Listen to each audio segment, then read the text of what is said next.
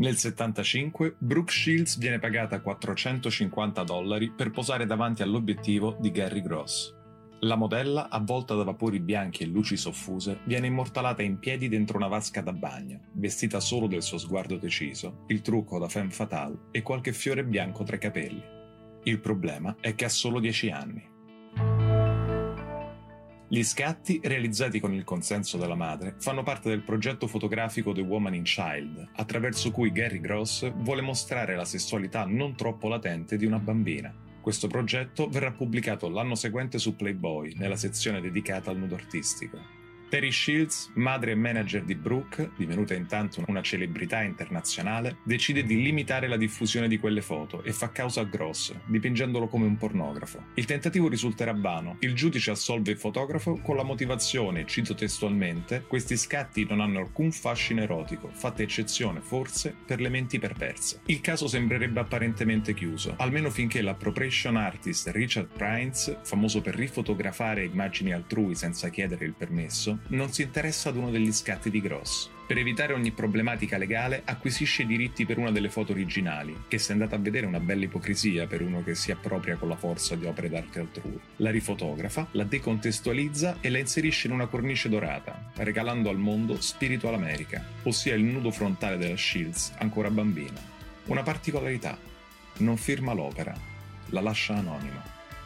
Prince celebra Spiritual America come lo scatto emblema della libertà d'espressione artistica e nel 92 ne acquisisce completamente i diritti. Nel 2014 l'opera viene battuta da Christie's per la cifra astronomica di 3,9 milioni di dollari, diventando la seconda fotografia più costosa di sempre, la foto di una bambina completamente nuda.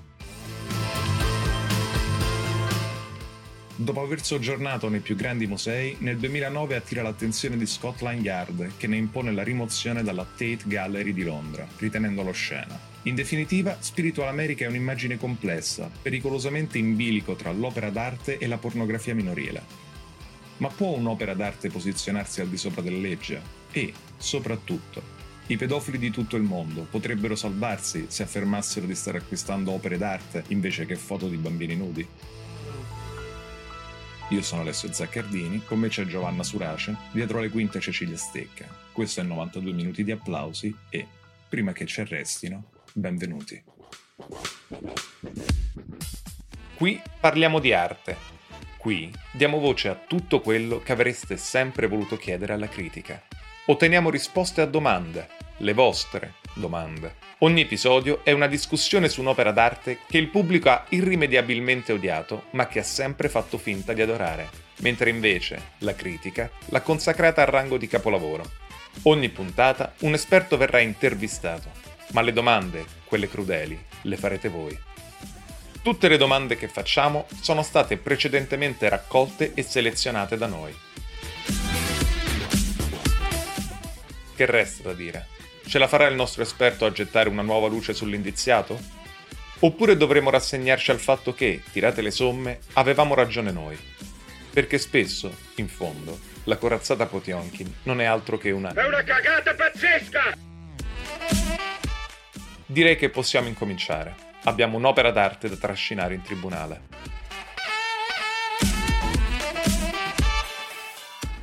L'ospite di oggi è Alessia Locatelli, curatore critico indipendente di fotografia, direttore artistico della Biennale di Fotografia Femminile di Mantova, nonché firma di alcune riviste di settore e del dossier fotografia all'interno del catalogo di arte moderna OCAM. Benvenuta. Buongiorno a tutti, iniziamo con eh, l'intervista e ringrazio naturalmente per avermi invitato e per questa occasione di approfondimento. Un'immagine come Spiritual America rasenta la pedofilia. La fotografia, esclusa la sua funzione documentale, quindi intesa solo come forma d'arte, deve attenersi a vincoli etici? La fotografia nasce diciamo come realtà atta a documentare attraverso gli scatti, laddove scrivere con la luce, che è la traduzione della parola fotografia dal greco, era naturalmente andare a riportare quelle che erano dei dati reali, un'impostazione naturalmente vista con lo sguardo creativo di un autore, ma su quello che è un dato reale. Quindi credo che in ogni caso, laddove la creatività possa comunque esprimersi, non per questo non bisogna porsi delle domande etiche. Poi attenersi è sempre molto discreta come situazione e valutabile non sempre dal punto di vista oggettivo, un po' perché la latitudine laddove si parla, pensiamo a una foto di La Chapelle, quella dove si parla del mondo arabo, come potrebbe essere vista nel mondo arabo e come invece è percepita alle nostre latitudini. Quindi l'etica che cos'è? È qualcosa che una società si dà per vivere secondo dei canoni e delle regole che la stessa società ritiene utili e interessanti. E questo non è geopoliticamente applicabile a tutte le latitudini. Noi abbiamo una cultura, l'Oriente ne ha un'altra, il mondo arabo ne ha un'altra, credo che anche il mondo anglosassone sia un po' diverso, non so, penso comunque a quelle che sono le ex colonie, quindi all'Australia così, possono avere comunque un altro tipo di approccio rispetto al nostro europeo. Quindi sì, farsi delle domande, ma non per forza farne una questione oggettiva del vincolo etico. È l'artista quindi che sceglie se porsi delle domande etiche e poiché l'etica non è un fatto oggettivo ma varia da cultura a cultura, possiamo dire che l'arte rispecchia in un certo senso la realtà in cui nasce e di conseguenza la sua interpretazione cambia in base allo sguardo di chi ne fruisce. Brooke Shields in questa foto sembra quasi trasformata in un oggetto, come se incarnasse tutto ciò che il femminismo moderno cerca di combattere. I soggetti di una fotografia, quindi, vanno considerati unicamente come oggetti artistici oppure bisogna sempre ricordarsi che sono delle persone in carne ed ossa e che il messaggio può essere facilmente frainteso?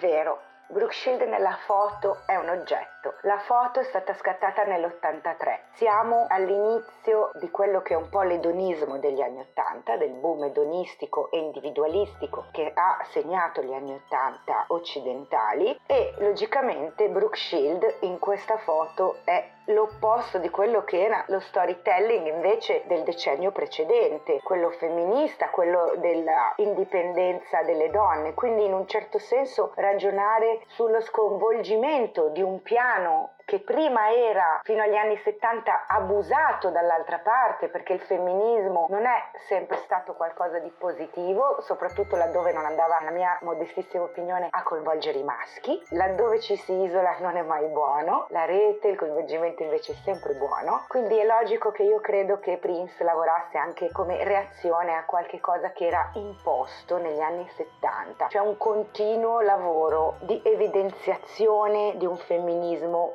probabilmente anche alla fine degli anni 70 estremo. Quindi c'è sicuramente del cinismo e una voglia di riscatto anche un po' ironica o comunque di creare una rottura forte che naturalmente deve fare la creatività e la fotografia, però diciamo che in questo caso io voglio pensare che tra fotografo e soprattutto appunto fotografo fine art e soggetto scelto ci sia una relazione, cioè che il lavoro del fotografo di creatività artistico di portare avanti un concetto, perché si parla di concetti e non solo di mera estetica, abbia la doppia visione e la relazione tra fotografante e fotografato. Quindi non credo che sia un oggetto artistico, altrimenti diventerebbe la mera modella che sia un imbuto o che sia una modella non fa differenza, vengono prese, sbattute lì sul set, trattate come oggetti inanimati al fine dello scatto di moda. Ma quello secondo secondo me non era e non è l'intenzione di questo scatto.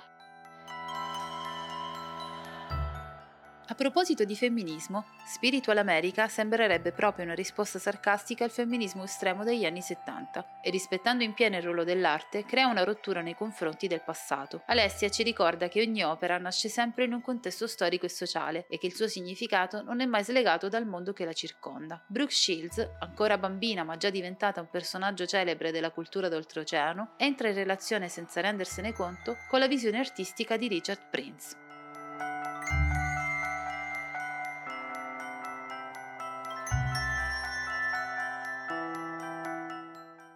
Spiritual America è la seconda fotografia più quotata della storia. È stata venduta all'asta per 3,9 milioni di dollari. Verrebbe da chiedersi com'è possibile? Da cosa dipende il valore artistico di una fotografia come questa? Oppure il valore di un'opera viene deciso esclusivamente dal miglior offerente?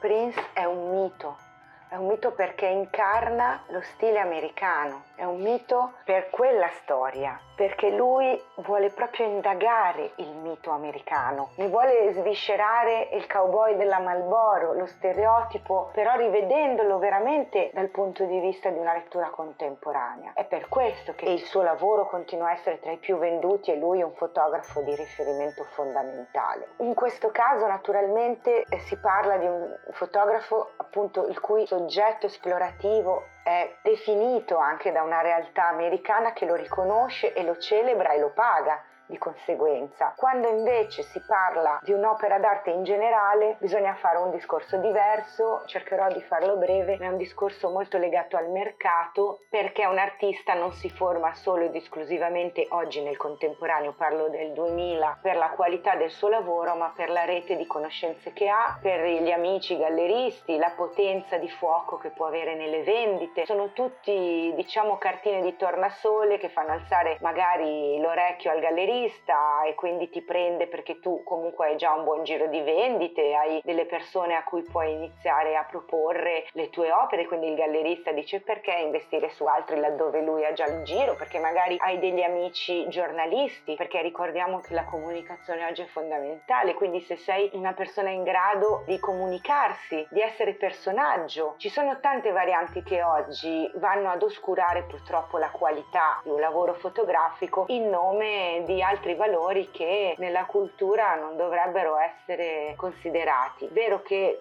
il valore di un'opera la mette già all'interno di un sistema economico, mentre la cultura dovrebbe avvallarsi di altri sistemi di valutazione, però poi la vendita interessa a tutti, fa piacere. Naturalmente la fotografia non ha un coefficiente come l'arte, quindi una base per altezza per il valore del coefficiente da moltiplicare per andare ad avere un valore, però autori cominciano ad avere opere vendute, quindi in base di mercato, ci sono delle situazioni oggi che vanno a tutelare la fotografia nella vendita al collezionista, come le certificazioni, come la garanzia di durata museale, come certe carte archiviali che hanno già passato dei test ISO e che quindi garantiscono al collezionista che compra la durabilità nel tempo. Questo è fondamentale e io tengo anche corsi su questo per i fotografi per parlare e fare uno storytelling del proprio lavoro al collezionista e sapere anche concettualmente quale carta scegliere. Naturalmente il valore di una fotografia ha più variabili, in primis però è quello della qualità dell'autore e del suo giro di relazioni e della sua capacità eh, di essere o meno personaggio. Poi c'è naturalmente il valore perché se una foto è bella e viene venduta diventa iconica, va da sé che il suo valore si alza. E I passaggi in asta, quante volte appare nei cataloghi, queste sono tutte situazioni che fanno alzare il valore dell'opera. Non credo che sia il miglior offerente quello che va a stabilire. Certo che se c'è una competitività nel senso senso che molti collezionisti chiedono e vogliono quell'opera, eh, va da sé che diventa appunto, come ho detto prima, iconica. E ricordate che ogni opera fine art ha una tiratura, almeno cerchiamo di parlarne dalla fine degli anni Ottanta in poi per appunto evitare la, che la riproducibilità della fotografia non ne permetta la vendita e la tiratura laddove sta per finire il prezzo dell'opera può anche alzarsi a livelli stellari perché eh, se io sono alla quinta di 5 e poi non ne posso più produrre di queste stampe perché ho finito la mia serie, la quinta posso deciderle di venderla veramente a prezzi incalcolabili. Il valore di una fotografia non dipende solo dalla sua qualità, ma anche da tutta un'altra serie di variabili che non hanno niente di artistico o culturale. Per esempio Prince, in quanto pioniere di un nuovo genere di fare fotografia, la rifotografi, ossia l'appropriazione di immagini già esistenti, è stato anche capace di costruirsi un personaggio ed è questa una delle ragioni per cui la sua fama resiste ancora oggi. Ma quindi se io fotografo qualcuno ho bisogno del suo consenso oppure in nome dell'arte sono libero di usare quella fotografia come voglio?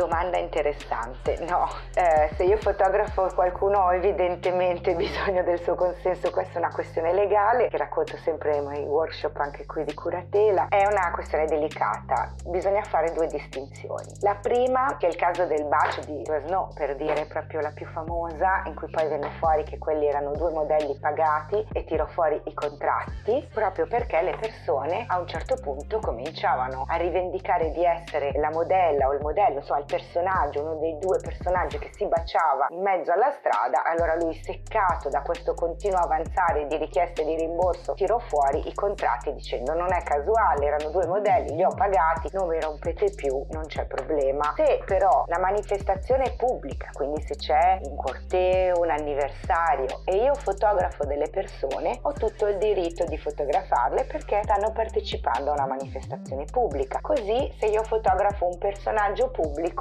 in una situazione diciamo di visibilità perché quello, essendo un contesto di partecipazione pubblica, non necessita alcun tipo di eh, dichiarazione, di consenso. Se però invece io mi occupo di street photography, che è insomma quello forse il caso più eclatante degli ultimi anni, perché la street photography è molto di moda in questo momento, sappiate che dovete sempre girare con delle delibere e vi conviene audio e video in tasca, perché non si può fotografare le persone e poi pubblicarle in libri, mostre, insomma utilizzare quegli scatti scatti per stampe, per pubblicazioni, perché senza la loro autorizzazione siete passabili assolutamente di denuncia. E questo state attenti perché c'è molta confusione, purtroppo anche la legislazione in Italia fa la sentenza legislatura, vuol dire che mano a mano si arriva a delle decisioni laddove non ce n'erano grazie a delle sentenze, però è ancora tutto in divenire questo discorso, la privacy, eh, la gestione dell'immagine pubblica e privata. Il caso un po' particolare particolare laddove io invece vengo, come dire, commissionato per una foto di ritratto e lì i diritti d'autore sono della persona che mi commissiona il ritratto e dei suoi eredi. Quindi io non posso pubblicarla senza l'autorizzazione eh, di questi ultimi o della persona ritratta.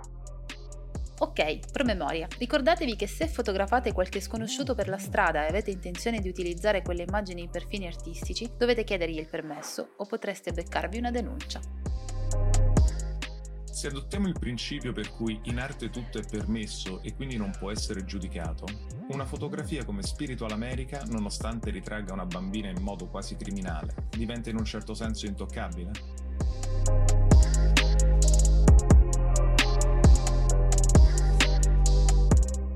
Non sono d'accordo nel dire che in arte tutto deve essere permesso e quindi non possa essere nulla giudicato, perché è un discorso delicato, laddove poi la questione di arte e creatività è sempre molto soggettiva e personale, come dicevo anche eh, nel caso della legislatura nella domanda precedente. Sicuramente la creatività ha meno vincoli eh, sociali, abbiamo detto all'inizio sicuramente ne ha meno etici, però bisogna anche pensare, contestualizzando sempre, che l'arte è anche strumento di propaganda certe volte e in questo caso secondo me invece bisogna stare attenti che non si faccia un uso criminale, laddove abbiamo esempi e anche molti nella storia in cui l'arte è stata assoggettata al servizio di regimi non certo piacevoli e non certo di libera diffusione visione. Quindi non posso dire che l'arte sia intoccabile. Mi sento di dire che la creatività e l'artista deve avere sicuramente una possibilità e dei margini di libertà maggiori, perché l'artista ci permette di leggere la realtà attraverso canali che non sono quelli banali quelli soliti, perché lui riesce, grazie al suo spirito creativo, grazie alle sue sensazioni, alla sua capacità di sentire intensa a dare delle prospettive sul quotidiano, su qualsiasi tema, però differenti da quelle che noi tutti sentiamo. E questo è quello che ci fa sopravvivere anche dal punto di vista del sogno, della relazione con noi stessi e con gli altri, del poter trovare nel bello un senso. Perché poi un altro problema è che il bello fine a se stesso, che è design, non ha senso. Secondo me non rientra nell'arte, perché naturalmente l'art pour l'art, che chi conosce Théophile Gautier teorizzava, eh, diciamo, l'arte per l'arte, laddove non doveva esserci alcun mero contenuto, si ha nei corsi ricorsi, ricorsi storici della storia nei momenti di crisi, di crisi culturale, esistenziale, nei momenti di regressione. Oggi viviamo in uno di quei momenti e devo dire che l'arte è in un tristissimo momento, ma la fotografia invece che col digitale sta vivendo uno dei momenti più belli, più rosei, culturalmente più intensi, per noi critici più interessanti, non è assolutamente in questa situazione stantia, anzi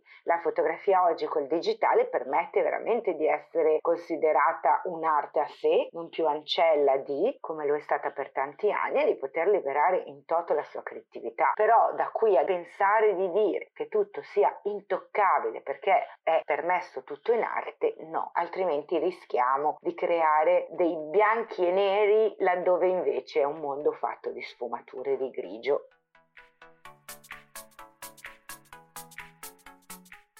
Quando parliamo di opere d'arte estreme, e dagli inizi del Novecento siamo stati abituati a vederne di tutti i colori, ci viene da pensare che in arte tutto sia permesso. Secondo Alessia, nella creatività c'è sicuramente una libertà d'azione maggiore rispetto ad altri ambiti. Questo però non significa che tutte le opere siano intoccabili e immuni al giudizio. Insomma, eh, le regole esistono per tutti, anche per gli artisti. Secondo te, quale può essere il significato artistico di questa fotografia, se ne ha uno? Oppure si tratta di una vuota provocazione e basta?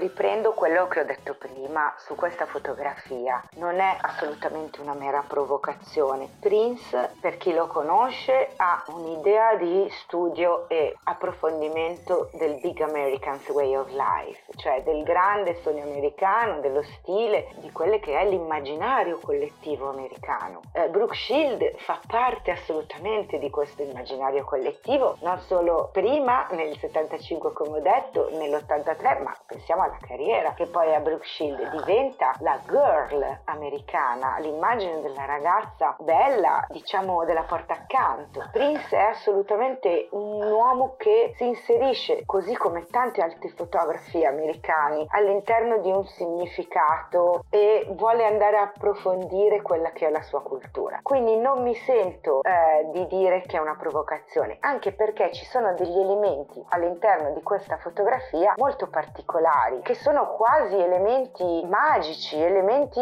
diciamo non facilmente riconoscibili in un primo momento. Certo, L'immagine, facendo un po' di lettura stilistica, è occupata dalla parte centrale da questa bambina che quasi come una Venere nasce dalla nebbia anziché dalle acque come quella del Botticelli. La citazione classica viene ripresa da quella figura serpentinata sul retro a destra che naturalmente vuole ricordare un po' tutto quell'elemento diciamo che Vasari descrive come tecnicistico, come eh, estetico portato all'estremo e quindi tecnica tecnica raffinatissima che fa parte diciamo di una certa caratterizzazione della fine del Cinquecento. Quindi c'è una citazione classica, anzi più di una. L'atmosfera è sicuramente un'atmosfera non violenta, le luci sono soffuse, calde. Logico che lo sguardo di lei guarda direttamente in camera senza alcun tipo di pudore, è nuda e con l'olio, cioè evidentemente il corpo ha una lucidità non naturale. Però poi c'è quell'elemento in basso a destra, quella statua, che cos'è? È una statua to- che, che assurge elemento totemico? È una statua che vuole ricordarci qualche cosa di contemporaneo? Ha una parvenza femminile, è una statua di un corpo nudo che guarda la bambina, quindi è un elemento magico all'interno e va a dare sicuramente una lettura ulteriore e molto importante che evita assolutamente la banalizzazione di questa fotografia definendola vuota provocazione. I grandi autori, ricordate, fanno strada e diventano grandi perché si sanno differenziare dalla qualunque, da quelli banali, da quelli che magari non hanno una ricerca, non sanno individuare un concept e quindi non sanno da che parte la loro foto o il loro progetto vuole andare. Non è il caso di Prince, quindi non si parla assolutamente di vuota provocazione. Rifotografare qualcosa significa prima di tutto dare alla nostra copia dei nuovi significati, significati che magari erano nascosti nell'originale. E così anche Spiritual America è stata concepita da Prince come il contenitore di un'idea. A questo proposito, una curiosità riguardo al titolo dell'opera. Prince lo copia, sì, il titolo è rubato, da una fotografia di Alfred Stiglitz, intitolata appunto Spiritual America, che ritrae i genitali di un cavallo castrato, spesso interpretata come una critica al moralismo americano. Spirito all'America è una fotografia rubata, ovvero Prince l'ha presa, le ha messo una cornice, le ha dato un titolo e ha detto questa è un'opera d'arte e l'ho fatta io. Insomma, è un po' come lo stesso discorso della merda artista di Manzoni o dei famosi ready made di Marcel Duchamp. Basta davvero così poco per elevare qualcosa di non artistico ad artistico?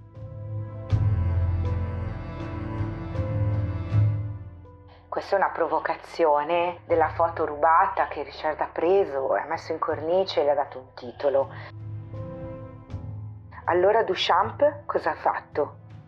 Con uh, il pisciatoio che ha preso e ha firmato e ha messo in mostra? Questa è una domanda vecchia come la storia dell'arte, o almeno come la storia dell'arte contemporanea. È una domanda che non ha risposta, laddove noi cerchiamo un senso. Allora Banksy forse non è il più grande artista del XX secolo, anzi scusatemi, del 2000 in poi. Sì che lo è, per me lo è Banksy è Leonardo da Vinci di oggi, eppure lavora con lo stencil, lavora con dei materiali che in un certo senso possono essere facilmente riproducibili, ma non è che prende un topo, lo mette su un muro o idem Duchamp prende la turca, quello che è, lo mette in una mostra e allora automaticamente l'arte. È l'idea, è l'idea che fa la differenza nell'arte. Laddove tu hai un'idea, diventi un artista, lasci un segno, un solco nella storia dell'arte. Laddove tu non hai alcuna idea, puoi essere l'esecutore più bravo del mondo, puoi essere la persona più tecnica del mondo, ma non farai la storia dell'arte. Potremmo definire insomma Spiritual America come una fotografia concettuale. Parliamo di arte concettuale quando l'essenza di un'opera è un'idea o un concetto e questi esistono indipendentemente o addirittura in assenza di un oggetto che li rappresenti. In pratica è l'idea che conta e che fa grande un'opera d'arte. Chiudiamo con una piccola provocazione. Considerando che Brooke Shields ha ricevuto 450 dollari per posare in questo servizio, se un pedofilo acquistasse una foto di una bambina nuda nel deep web scattata con il consenso dei genitori malati, potrebbe evitare il carcere dicendo di essere un collezionista d'arte contemporanea? Che domanda. Non lo so, se avesse un buon avvocato credo di sì potrebbe evitare il carcere dicendo di essere un collezionista, con un buonissimo avvocato però. È un po' il discorso dell'utero in affitto, è giusto? Non è giusto? Non lo so, è etico. Io credo che Brooke Shield comunque avesse dei genitori che decidessero per lei e non credo che avessero malattie per poter eh, essere mossi dal bisogno. Spesso il genitore viene anche preso da un ego. Naturalmente nell'anno in cui questa foto è stata scattata non c'era tutto il discorso di privacy o di pedofilia, non c'era così tanta attenzione alla tutela dei minori. Oggi questa cosa è sicuramente più attenta e verificata non tanto nel momento in cui io compro la foto nel deep web o compro appunto la bambina su internet o lo scatto della bambina su internet, ma nel momento in cui poi la riuso. Credo che oggi un fotografo che facesse la stessa cosa come ha fatto prima negli anni Ottanta avrebbe molti più problemi legati in un certo senso alla percezione collettiva collettiva del prodotto, quindi della fotografia della stampa, ma anche a quello che è un po' l'etica eh, che è cambiata molto negli ultimi anni e che si è molto concentrata sulla tutela dei minori. Mi viene da dire anche meno male in questo caso. Sicuramente è un discorso che è molto contemporaneo oggi perché ha ampliato i confini del mondo, il web e quindi questo genere di sfruttamento può essere, però appunto credo che eh, il mondo dell'arte parte non, non vedrebbe bene un genere di opera di questo senso fatta con questa mentalità. A nessun artista verrebbe in mente oggi di replicare un'opera come quella di Prince, sia per una maggiore attenzione alla tutela dei minori, sia perché susciterebbe sicuramente la reazione negativa del pubblico, la cui sensibilità su questi temi è molto cambiata. C'è da dire, a discolpo di Prince, che se Spiritual America è stata davvero concepita con il nobile intento di fare arte, Prince, nel portarla alla ribalta, ha avuto una certa dose di coraggio. Fiduciosi che il dibattito possa essere servito a qualcosa, vi diamo appuntamento alla prossima puntata e alla prossima opera. Questa volta andremo a pescare da un angolo diverso l'universo artistico e vi proporremo un'opera d'arte contemporanea che ha fatto scalpore, suscitando, è il caso di dirlo, l'ira da parte del pubblico. Si tratta dei Tre bambini impiccati di Maurizio Cappelan. Non mancate e non dimenticate di inviarci le vostre domande sulla nostra mail 92minuti-gmail.com con il 92 scritto a numero, dove le migliori verranno selezionate e saranno le protagoniste della prossima puntata. Io sono Alessio Zaccardini, lei è Giovanna Surace, dietro le quinte Cecilia Stecca e questo era 92 minuti di applausi, perché non tutto... È una cagata pazzesca! Forse. Thank you.